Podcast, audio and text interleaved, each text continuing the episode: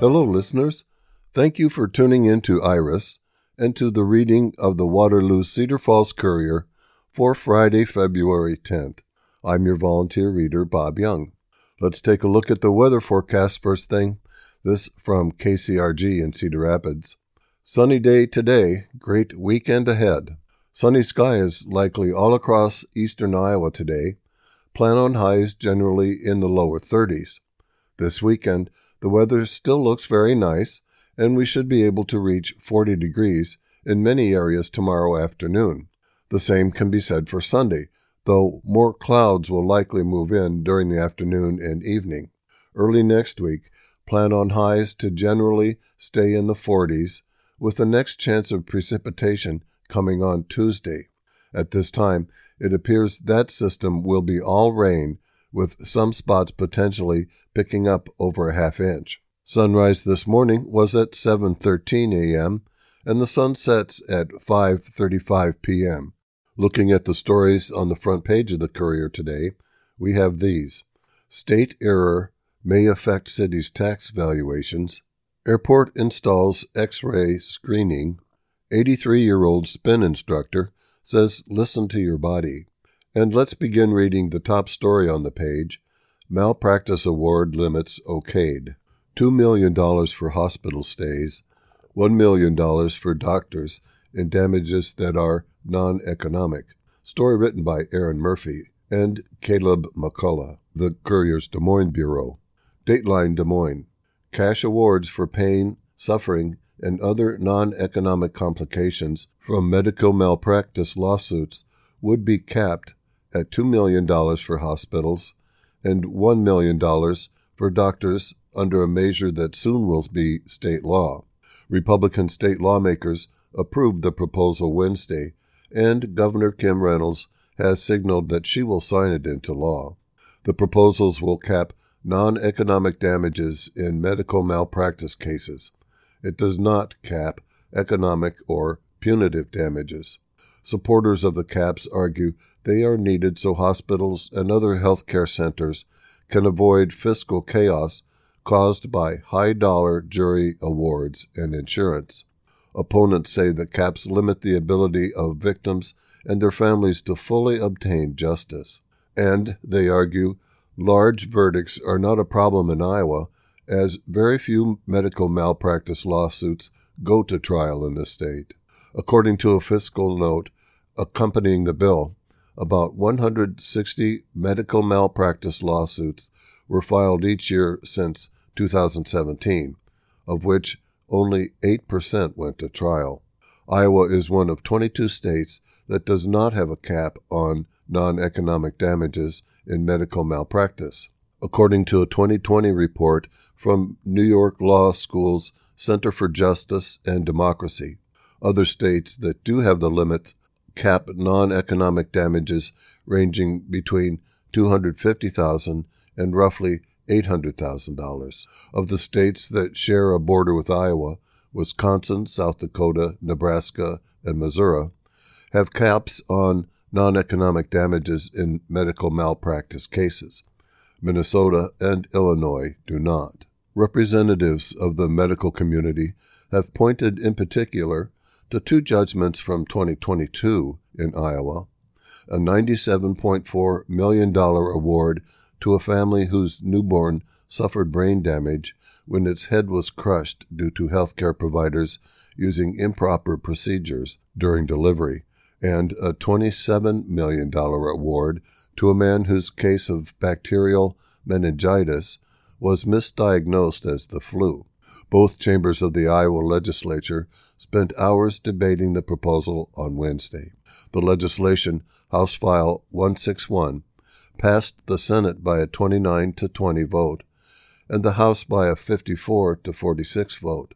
It was supported almost exclusively by Republicans. Representative Ken Croken from Davenport was the only Democrat legislator in either chamber to vote in favor of the bill. Not all Republicans supported the measure, however five Republicans in the Senate and 11 in the House voted against it. Republicans who opposed the measure said it puts a value on life, which they said is contrary to Republicans' pro life positions. Representative Mark Cisneros, a Republican from Muscatine, slammed his party's leadership for prioritizing the bill. Quote, Will you seriously allow yourselves to be bullied into bending your moral compass away from the people of Iowa and point it directly toward the billion dollar corporations who want this handout? He asked. Quote, Contrary to popular belief, you can say no to leadership. Unquote. Representative Ann Meyer, a Republican for, from Fort Dodge, who led the bill in the House, she said she lost a son because of a medical error when he was five years old. I was very angry at that time as well, she said. Quote, no amount of money will bring Nick back, and I feel that loss every single day. Unquote. But, she said, the bill is necessary to improve the offering of health care in the state and attract doctors. It is one of many bills the legislature is considering to enhance medical care, she said.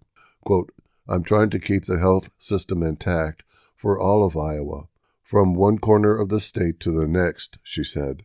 Quote, for 3.2 million Iowans that depend on us to look at the entire health system and make sure that they have access to care. Unquote.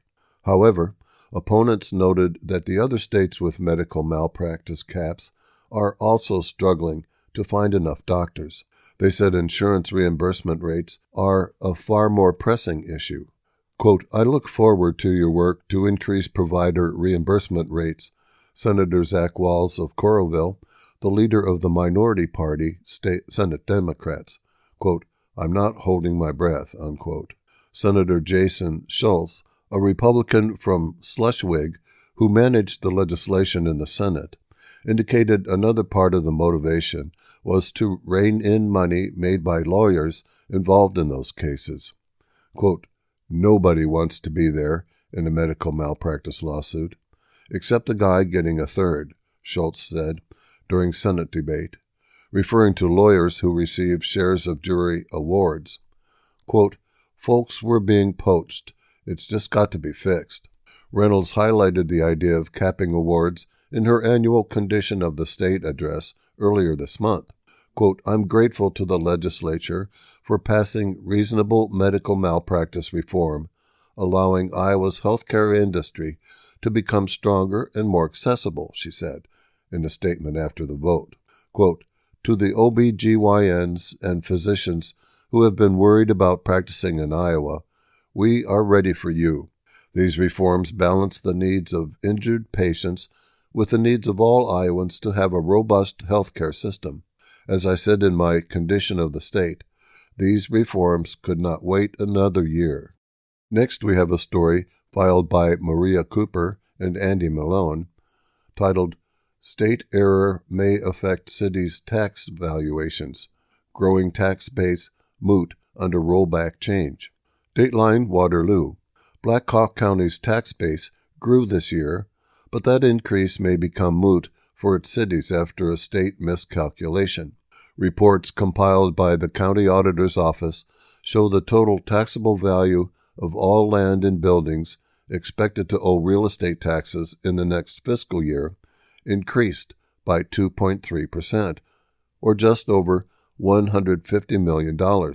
However, the residential rollback, the proportion of a property's value that is taxable, will likely drop when state legislation is adopted to correct the error contained in a past bill. The rollback would go from 56.49% to 54.65%, and cities' taxable property valuations would drop. Waterloo saw a 1.2% increase, or about a $32 million increase, before the potential change.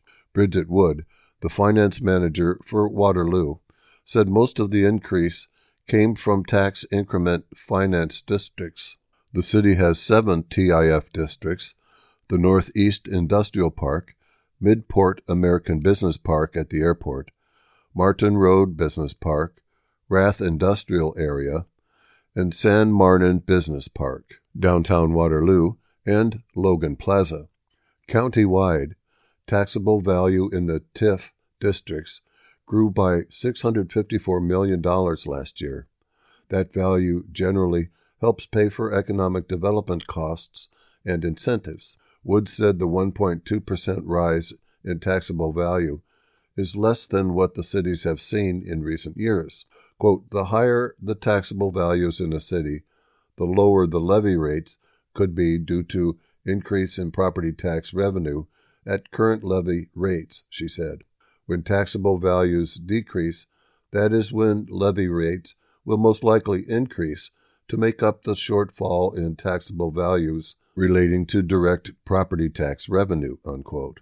Cedar Falls saw a 3.2% change in taxable values, or a $72 million increase. Quote, Our assessed values increased by 2%, but it's a challenge when inflation is 6% to 8%, said Finance and Business Operations Director Jennifer Rodenbeck. Quote, We're always hopeful that growth can keep up with increased costs. Unquote. However, it was borderline impossible to expect values would keep pace with this year in Cedar Falls. Quote, if we don't end up with more revenues, then we might have to look at reducing expenses where we can, she added. Hiking the tax rate is often another consideration as well. Rodenbeck said commercial, industrial, and residential properties saw increases in assessed values of 3.7% and 1.9%, respectively. Altogether, it equated to slightly less growth in valuations than seen in recent years when a reassessment does not occur.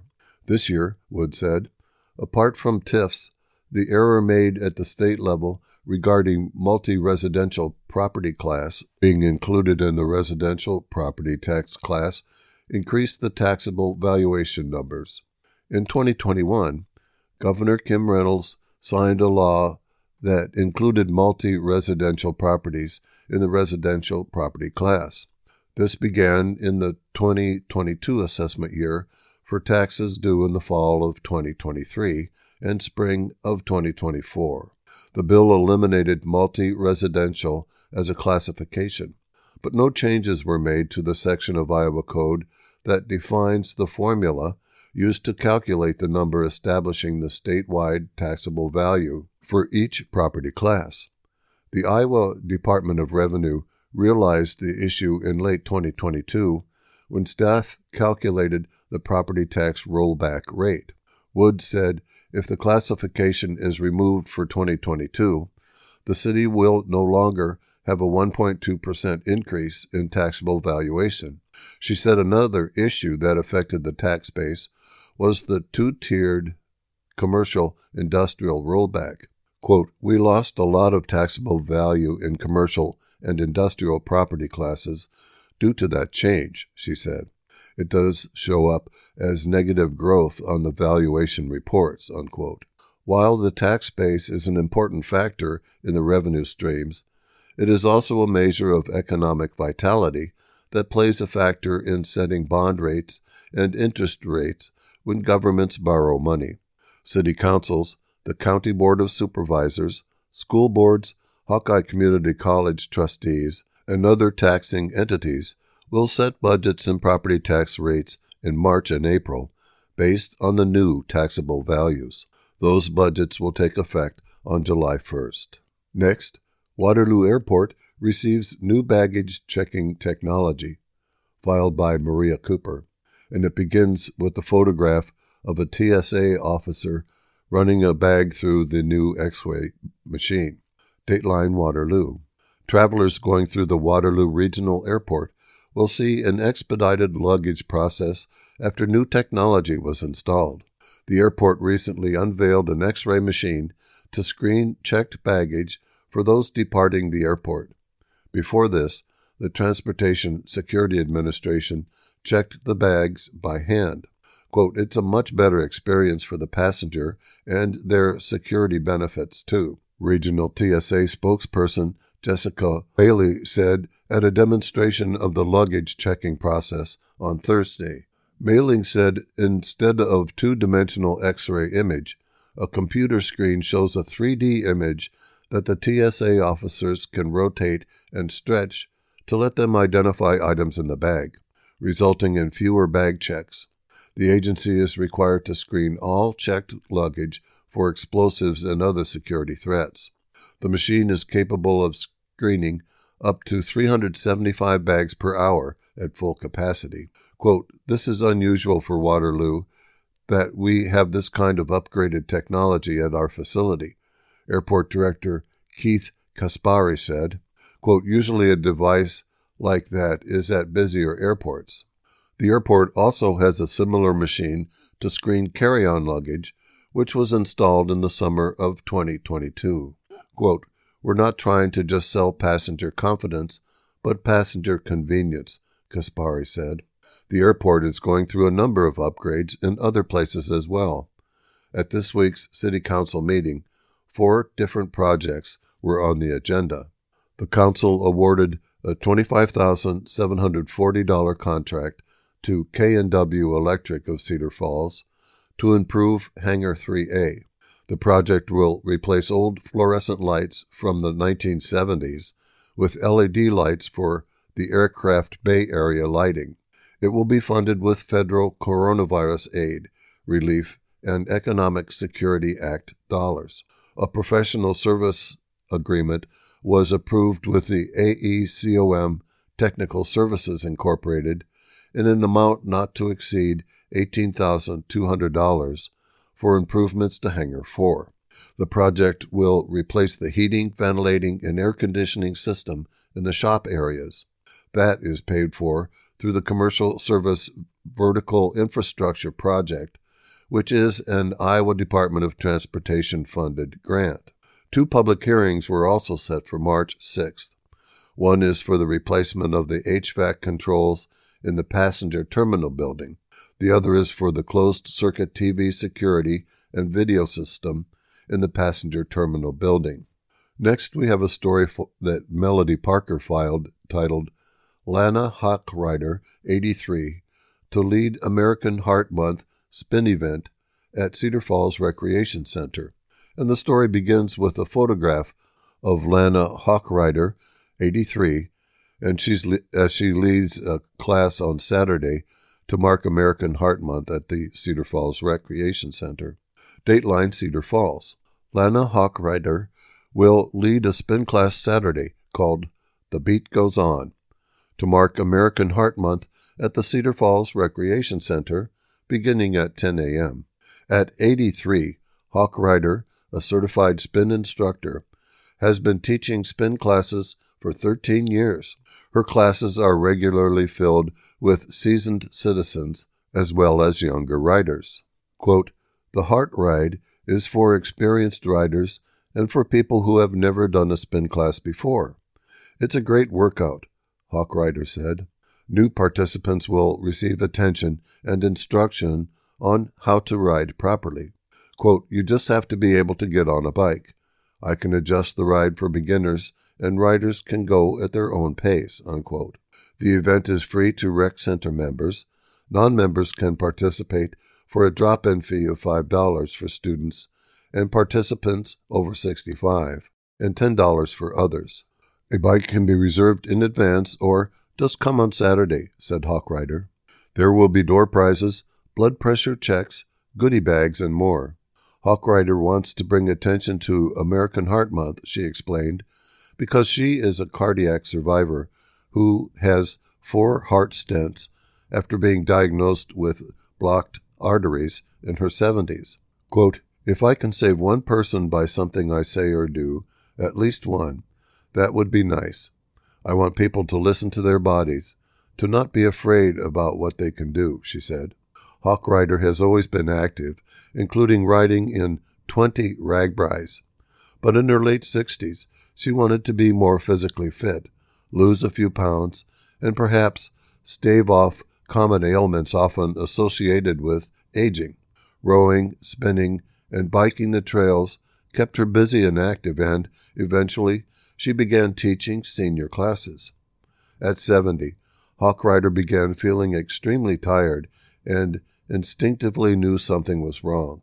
At her family's urging, she went to a doctor and underwent a series of tests. Tests revealed nothing. Hawkrider was told that I have a heart of a 30 year old because of being fit, and she was sent home. But I said, No, something is wrong. But I was the cowardly lion. I didn't want to go back, but I did because I listened to my body. Unquote. A cardiologist diagnosed her with two severely blocked arteries. Being physically fit, her heart had been able to push blood through, but she required stents to improve blood flow. After three months in cardiac rehab, she was back to her energetic self. At 72, she became a certified spin instructor. Several years ago, she required two additional stents, but her overall good health helped her recover quickly and get back on the bike saddle and start spinning again. Quote, I'm thrilled to be alive and teaching, and I want to get more people motivated to do it with me, to take that journey and make that step. I've watched people start out hanging off the handlebars in their first spin classes, and then later they're out on bikes riding the trails. Quote, it can change a life. It changed my life.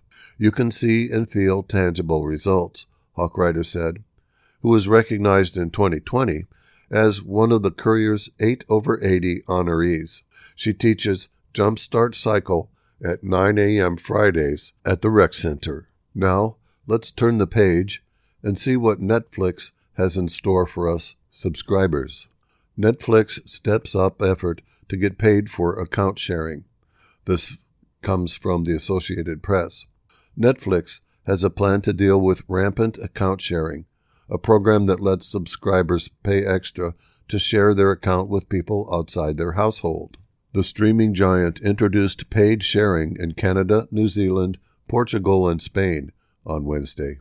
It was previously rolled out in multiple markets in Latin America. While Netflix won't say when paid sharing will come to other countries, some version of the plan is expected to be introduced in the United States in the next few weeks. About one third of Netflix's subscribers live in the U.S. and Canada. Netflix has more than 231 million paid subscribers in 190 countries. The Los Gatos, California based company estimates that 100 million households are sharing their accounts with others, which impacts the company's ability to invest in new programming. Quote, We've always made it easy for people who live together to share their Netflix account with features like profiles and multiple streams, the company said in a blog post on Wednesday. Quote, While these have been hugely popular, they've also created confusion about when and how you can share Netflix. Unquote. Starting Wednesday, Netflix said it will allow standard and premium subscribers in Canada, Spain, New Zealand, and Portugal to set up an extra account for up to two people they don't live with for an extra monthly fee. The monthly fee varies by country.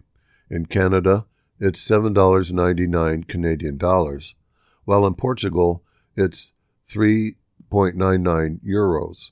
Netflix said it will also allow people who have been borrowing accounts to transfer their viewing history and other preferences to a new paid subscription. Netflix didn't say what actions it will take if subscribers continue to share accounts outside their household. In a conference call with investors in January, Netflix co CEO Greg Peters said the company is trying to be thoughtful and gradual in its rollout. Quote, it's worth noting that this will not be a universally popular move, so there will be current members who are unhappy with this move. We'll see a bit of cancel reaction to that, he said. We think of this as similar to what we see when we raise prices. Next, we turn the page again. Now we're at the Cedar Valley section, and the top article is titled UNI's Black Student Union Welcomes All People in Celebrating Black History Month. Andy Malone wrote this story. Dateline Cedar Falls. The University of Northern Iowa's Black Student Union has sought to turn Black History Month into more of a celebration during the annual time dedicated to education and often emotional reflection on the past. Student leaders also made clear that they'd love to see anybody from UNI or within the greater Cedar Valley community of any background and culture participate. The happenings continue at UNI, a predominantly white institution, through the end of the month, and beginning next month in the 51st year since BSU's founding on campus.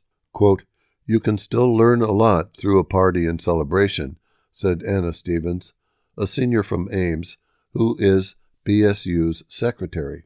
The Black History Month event kicked off on campus on February 1st with food, games, and a live DJ. Other events happened in the days that followed, including the dinner and show centered around Ayana Gregory's one woman production, Daughter of the Struggle. Still scheduled for this month is the Tunnel of Oppression at 6 p.m. on February 22nd in Lang Hall, an educational experience showcasing oppression in the black community. It tends to be the most heavy of all the events slated to happen on campus, according to Stevens. Quote, the tunnel of oppression is really a time to look at where we've come from and looking and acknowledging that the past has happened, said Lexi Gauss, a junior from Cedar Rapids, who is BSU's co president. Quote, we learned that this is where we're at in history, and then how we get from this point and create change. Unquote. Quote, Black history isn't pretty at times, so this is the time when we can all discuss and find what was the beauty in the struggle and create change for future generations, she added. Gauss noted people can expect to have tough conversations in a comfortable and safe space in which to discuss and share perspectives. Different rooms highlight examples of how people of color have been oppressed. Topics will include redlining and colorism, to name a few. The evening wraps up with what's called the Equity Walk. The walk leads to change as simple as students of color feeling more welcomed on campus, the student said, or people feeling more open to reaching out to the BSU about collaborating on different projects and initiatives. Quote, it allows us to find that empathy within ourselves, and it shows that you have to treat everyone with kindness, no matter where they come from and what skin they're in, said Gauss. Additionally, BSU events scheduled in celebration of Black History Month include the following a skate party at 6 p.m. on February 25th inside the Wellness Recreation Center. Show off your skating prowess and come dressed as your favorite superhero or villain to win a prize. And Just Mercy, movie showing at 7:30 p.m. on February 28th inside Kamerick Art Building, room 111. And Toast for Change at 6 p.m. on March 3rd inside the Gallagher Bluedorn Performing Arts Center celebrate the closing of Black History Month, and acknowledge those who paved the way. Dress to impress. BSU has about 60 members and welcomes anybody to join the organization, not only people of color. The student leaders also noted that the teachings of Black History Month don't stop on March 3rd and will continue on, whether that be through additional education happenings or more simply through the continuous building of camaraderie and acceptance throughout campus. Quote, Whenever I talk about Black History Month, I always just say Black History Time, said Gauss. We don't want to limit ourselves to just February. Unquote. And now, listeners, we want to remind you that you're listening to the reading of the Waterloo Cedar Falls Courier for Friday, February 10th on IRIS, the Iowa Radio Reading Information Service for the Blind. Now, since there are no obituaries in today's paper, let's turn to the opinion section now. Our first editorial comes to us from the Storm Lake Times pilot, and Rick Morain is the author. Title Early Activity in the Iowa Legislature. Sometimes it's easy to understand legislative proposals, other times, not so much. House File 3 filed early in the 2023 session of the Iowa legislature, falls in the second category. To understand its potential effect on needy people, take a quick look at two pre existing food programs whose nutritional goals differ. First, the Supplemental Nutrition Assistance Program, known as SNAP. the program once called food stamps. It exists to help low income households and those on Medicaid buy groceries. Second, WIC, which aims to meet the specific nutritional needs of its designated recipients, quote, women, infants, and children. WIC doesn't allow recipients to use WIC funds for meat, sliced cheese, butter, flour, or fresh produce. As filed initially, HF3 calls for the food prohibited under SNAP to imitate those forbidden under WIC. This means that HF3 ignores the fact that WIC aims to meet nutritional needs specific to pregnant women, their newborns, and young children, not to the general, though financially challenged, population. The three member Iowa House subcommittee to which HF3 was assigned held an initial meeting last Thursday. It heard strong opposition to the bill from a wide variety of Iowa organizations and individuals. The subcommittee nevertheless approved the bill two to one and referred it to the full House Health and Human Services Committee. However, subcommittee members assured those interested that the bill would be changed to remove all its initial grocery prohibitions except those on pop and candy. Those changes may indeed be made. They may already have taken place by the time you're reading this column, but the entire process raises a number of questions. First, why was HF3 draft with so many grocery prohibitions in the first place?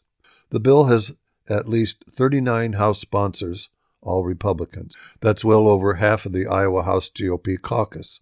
With so many members signing on to it at the onset, why is it being scaled back? Is it the vociferous opposition at the subcommittee meeting? Did the dozens of sponsors not read the bill before it went to subcommittee? Why sign on as a sponsor if you're not willing to defend it? It's a lot like the old political aphorism those are my firm bedrock beliefs, and if you don't like them, I'll change them. Unquote. Second, who, specifically, first drew up the bill? Was it the majority leadership of the House, or a few members, or a lobbying group? Did it come from a conservative organization outside the state? The public might like to know where the idea originated. Third, the U.S. Department of Agriculture has to sign off on any state restrictions to the SNAP grocery list. Five states have already submitted similar restrictions to the feds, and USDA has denied all five requests. Why does the Iowa House leadership think the federal government will handle Iowa's request any differently? The real purpose of HF3 may not be in its food prohibitions so much as in its eligibility requirements. Some legislative leaders have tried for years to reduce the number of Iowans who receive government assistance. One such requirement of the bill severely limits the value of assets an eligible SNAP recipient household owns. Families with $2,750 to $4,250 in assets or savings would be disqualified from SNAP benefits. That requirement would force elimination of a recipient family's struggle to salvage a safety net of even that modest amount let alone an attempt to put something by for a child's education. Savings of a few thousand dollars don't go very far for a large family, even for one of moderate size. A fallout of the asset limit is that a recipient household with two vehicles would probably exceed that limit. That's a huge burden for households where more than one member has a job, or for families with children who need to be transported. Rural areas where job commutes are commonplace and public transportation rare, would be especially hard hit under a one vehicle restriction. Under HF3, if a SNAP recipient receives Medicaid, he or she must work at least 20 hours a week. That's a difficult task for a one parent household. The recipient may substitute 20 volunteer hours a week instead if the Iowa Department of Health and Human Services approves the specific program or programs for which the recipient volunteers, but the amount of time required remains the same.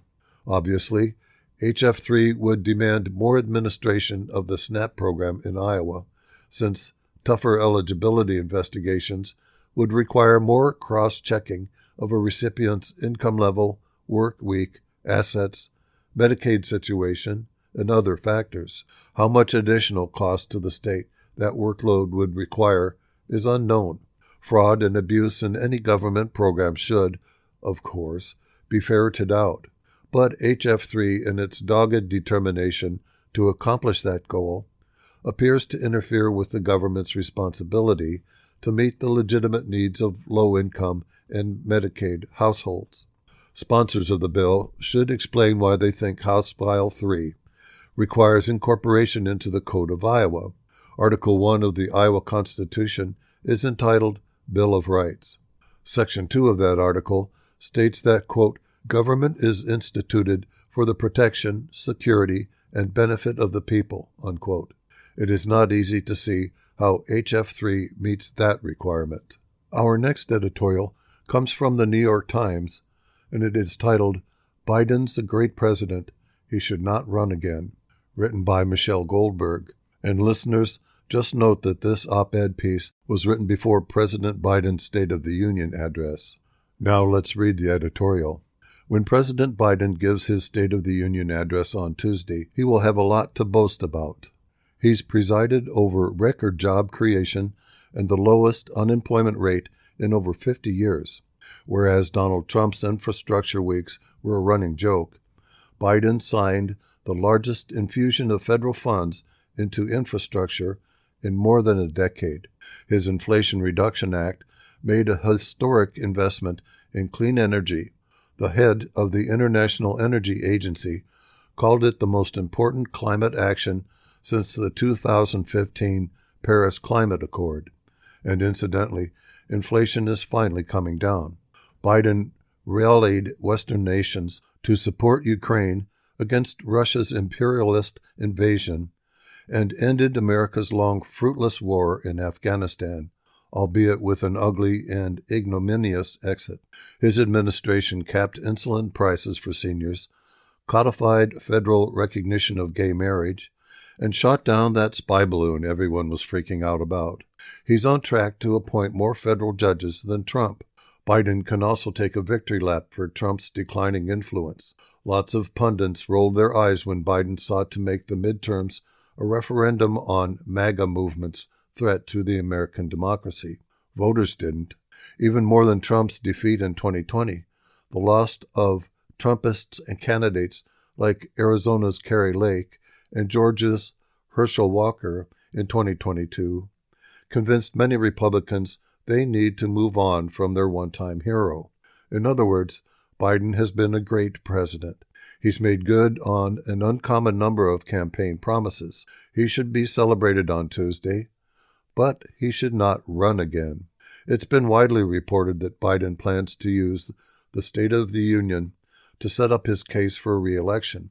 There's a rift in the Democratic Party about whether this is wise for an 80 year old to do.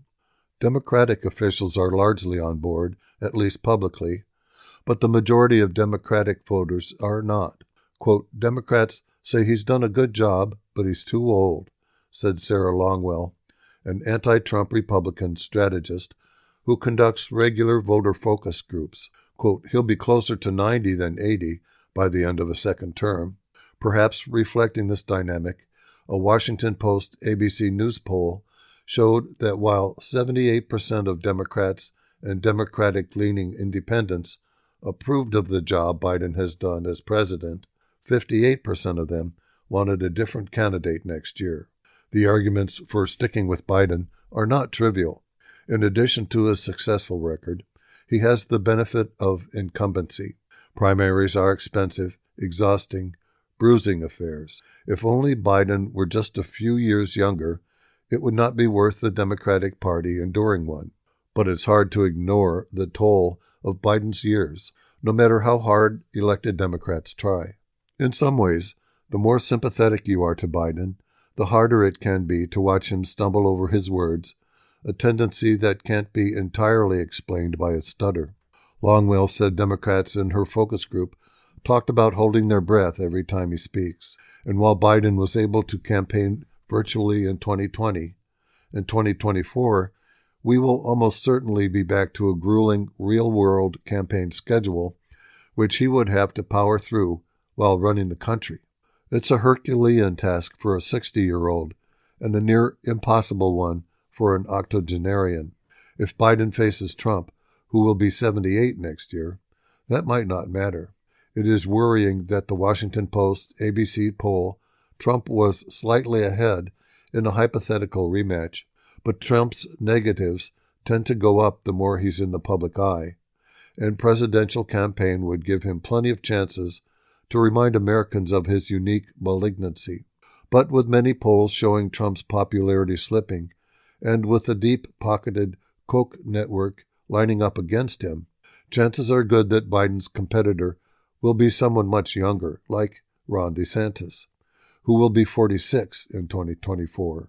Barring some radical shift in the national mood, the candidates will be vying for leadership of a deeply dissatisfied country desperate for change.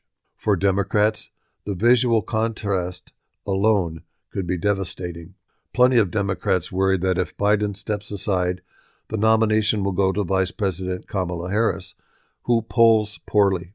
But Democrats have a deep bench, including politicians who've won in important purple states, like Governor Gretchen Whitmer of Michigan and Senator Raphael Warnock of Georgia.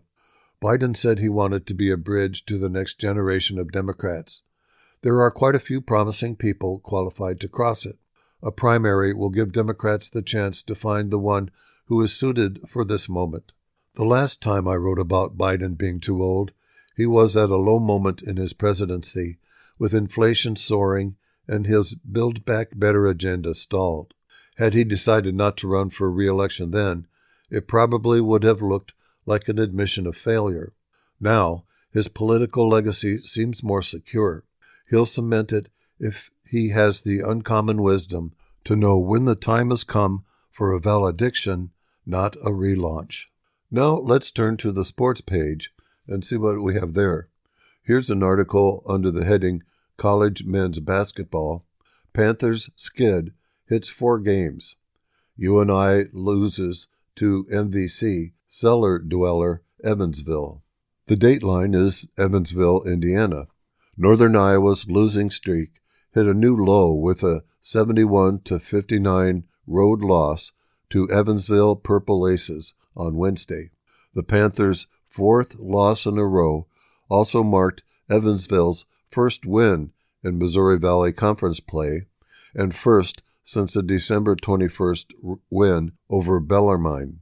UNI head coach Ben Jacobson bluntly summed up the loss. Quote, we have not played like that in a long time, Jacobson said. I do not think we've played like that all year.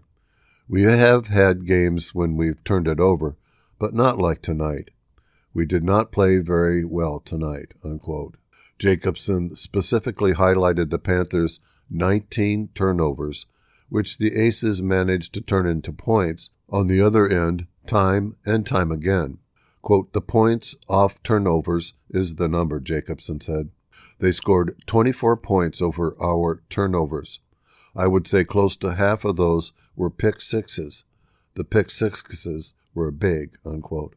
Evansville capitalized off of UNI turnovers off the jump as Marvin Coleman picked Bowen Born's pocket and set up Gage Bobby for a three pointer on the Aces' first possession. Evansville spent the remainder of the contest in the lead. The Panthers' offense struggled to get going as they went just 9 of 20 from the field and 2 of 10 from three point range, with 11 turnovers in the first half. UNI's shooting woes allowed the Aces to take 43 to 26 lead into the locker room at halftime. As poorly as the Panthers played throughout the first 20 minutes, they rallied to open the second half, including a Tytan Anderson jumper with 33 seconds left in the first half. UNI outscored Evansville 12 to 0 over a seven and a half minute span, during which Panthers turned the ball over just once. According to Jacobson, the Panthers wanted to adjust to a more physical and aggressive brand of defense in the second half. The adjustments worked as the rally allowed UNI to cut the lead to 43 to 36 with 13 minutes remaining. but the Panthers' turnover troubles returned, which ended the rally, according to Jacobson, who noted he felt the Panthers played well enough defensively during the rally to tie the game. Quote, We turned it over, and then we turned it over the play after that, Jacobson said. They had not scored yet, and we had the ball. We turned it over, and they got a run out. They were able to get two points when we did not have our defense back. Unquote. A Chris Moncrief dunk broke the Aces' cold spell and allowed Evansdale to ward off UNI's comeback to secure their first win in the conference play this season. Quote, the challenge is to be able to put this one behind us, Jacobson said. Give Evansville credit. They played a good game. This is how they have been playing for a couple of weeks now. We were not able to play good enough basketball to keep even for a long time until we could hit a little run to get ahead. Unquote. Tytan Anderson provided a lone bright spot for the Panthers. After struggling to find an offensive rhythm during the first three games of UNI's skid, the North Scott product led the Panthers in scoring with 14 points and added to his league leading double double totals with 12 rebounds. Jacobson welcomed the sight of a revitalization of his front court star. Quote, he was aggressive, both going to the boards and getting some baskets for us at the rim, Jacobson said. It has been about 10 days since he got some baskets for us at the rim, since he has had the opportunity to get that involved in the game. It was good to see. Unquote. The Panthers return home for their next chance to break out of their current losing streak. UNI hosts Indiana State on Saturday at 1 p.m. before in-state rival Drake comes to the McLeod Center next Wednesday. Quote, For us, we have to be able to put this one behind us because we have a good team coming in on Saturday, Jacobson said. We have an opportunity to go home and protect our home floor. We need that to be our focus. Unquote. Now, a story about college wrestling. Bravado takes center stage in advance of ISU UNI duel. Dateline Ames. Iowa State head wrestling coach Kevin Dresser pulled out his phone and highlighted a text. It came from Northern Iowa head coach Doug Schwab, who sent it at 4:28 p.m. Sunday after his team beat West Virginia 20 to 12 in Morgantown. It was short and pointed, with an expletive playfully attached. Quote, It's on, blank. Dresser quoted Schwab's saying, while declining to fill in the blank. Dresser's comments came following comments made by Schwab during the UNI head coach's weekly press conference on Monday. Dresser's number three Cyclones seek a fourth straight win against the 14th ranked Panthers at 7 p.m. Friday at the McLeod Center in Cedar Falls. Schwab said Dresser played up the intense in state rivalry as usual this week, with the former once again jokingly threatening the latter with physical harm, and the latter responding with an array of flashcards to visually represent his response. Quote, I love a healthy rivalry, Schwab said, which means we respect each other, but we don't give an inch, we don't give a quarter, we don't give nothing. We respect them. Quote, that is where you have to find us as a competitor. I look at it, I will fight you for everything. I'll fight Dresser. I'll put Dresser down if I have to. Then he's like, That's all you can make fun of me. Well, you are old, so I can make fun of you on that. His hair is thinning a little bit. I'm sure he'll make fun of me too. I took exception at fight night because he brought me a Diet Mountain Dew. I'm still pissed about. Unquote. Quote, but they have a really good team. They are solid up and down, finished Schwab. So consider it a good, clean fun and emblematic of the mutual respect the former national champions for Iowa share as coaches.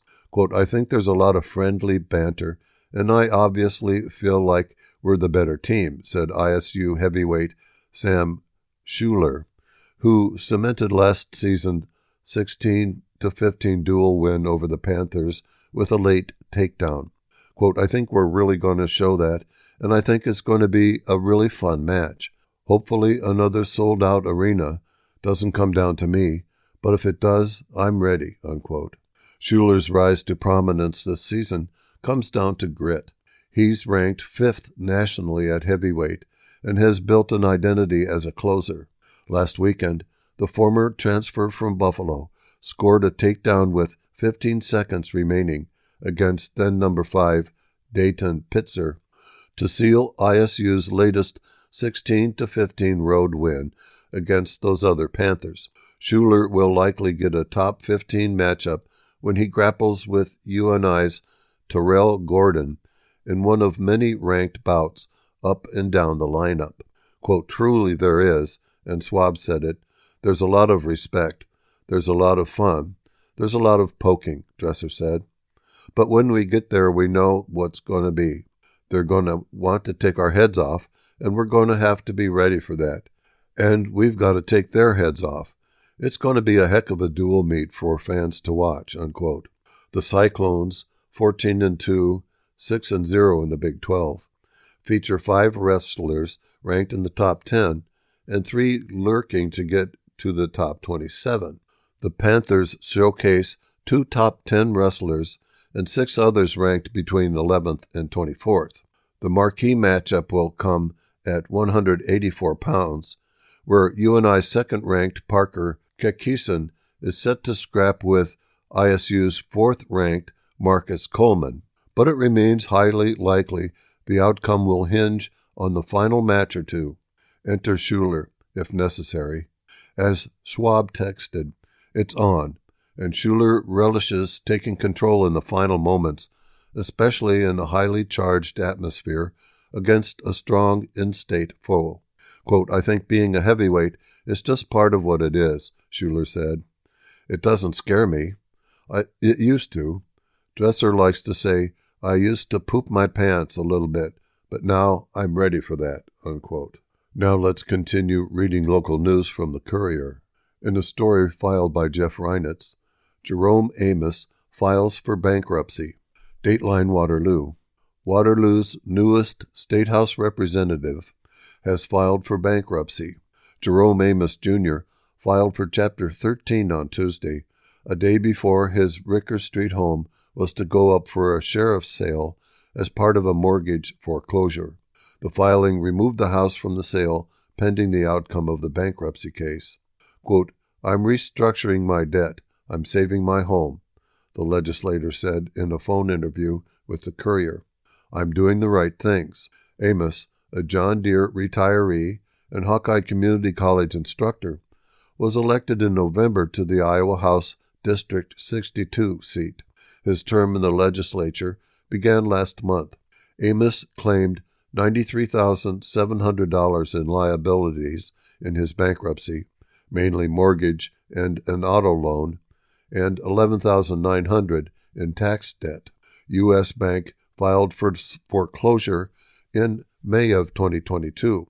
Amos had been a member of the Waterloo City Council for several years, and his departure from the council triggered a special election for the Ward 4 seat. Next, man convicted in Waterloo meth trafficking operation, filed by Jeff Reinitz. Dateline Waterloo. A Mexican national is facing a possible life sentence for allegedly overseeing a large scale network that moved meth into Waterloo.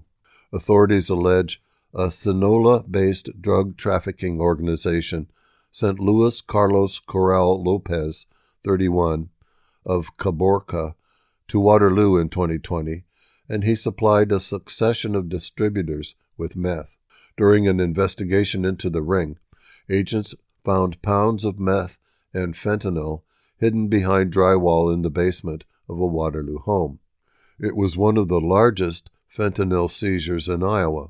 On Thursday, a jury found Corral guilty of one count of conspiracy to distribute meth following three days of testimony and five hours of deliberation in U.S. District Court in Cedar Rapids. Sentencing will be at a later date. The investigation goes back to late 2019 when authorities began a probe into the Daniel Manjarrez drug trafficking organization, which involved Waterloo residents driving to California to pick up pounds of meth that were mailed to Iowa, and then the use of rail cars to move hundreds of pounds of the drug in the summer of 2020.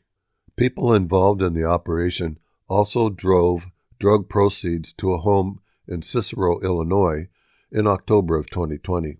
When Illinois police approached the Cicero address a month later, they found Corral, who initially gave officers a fake name.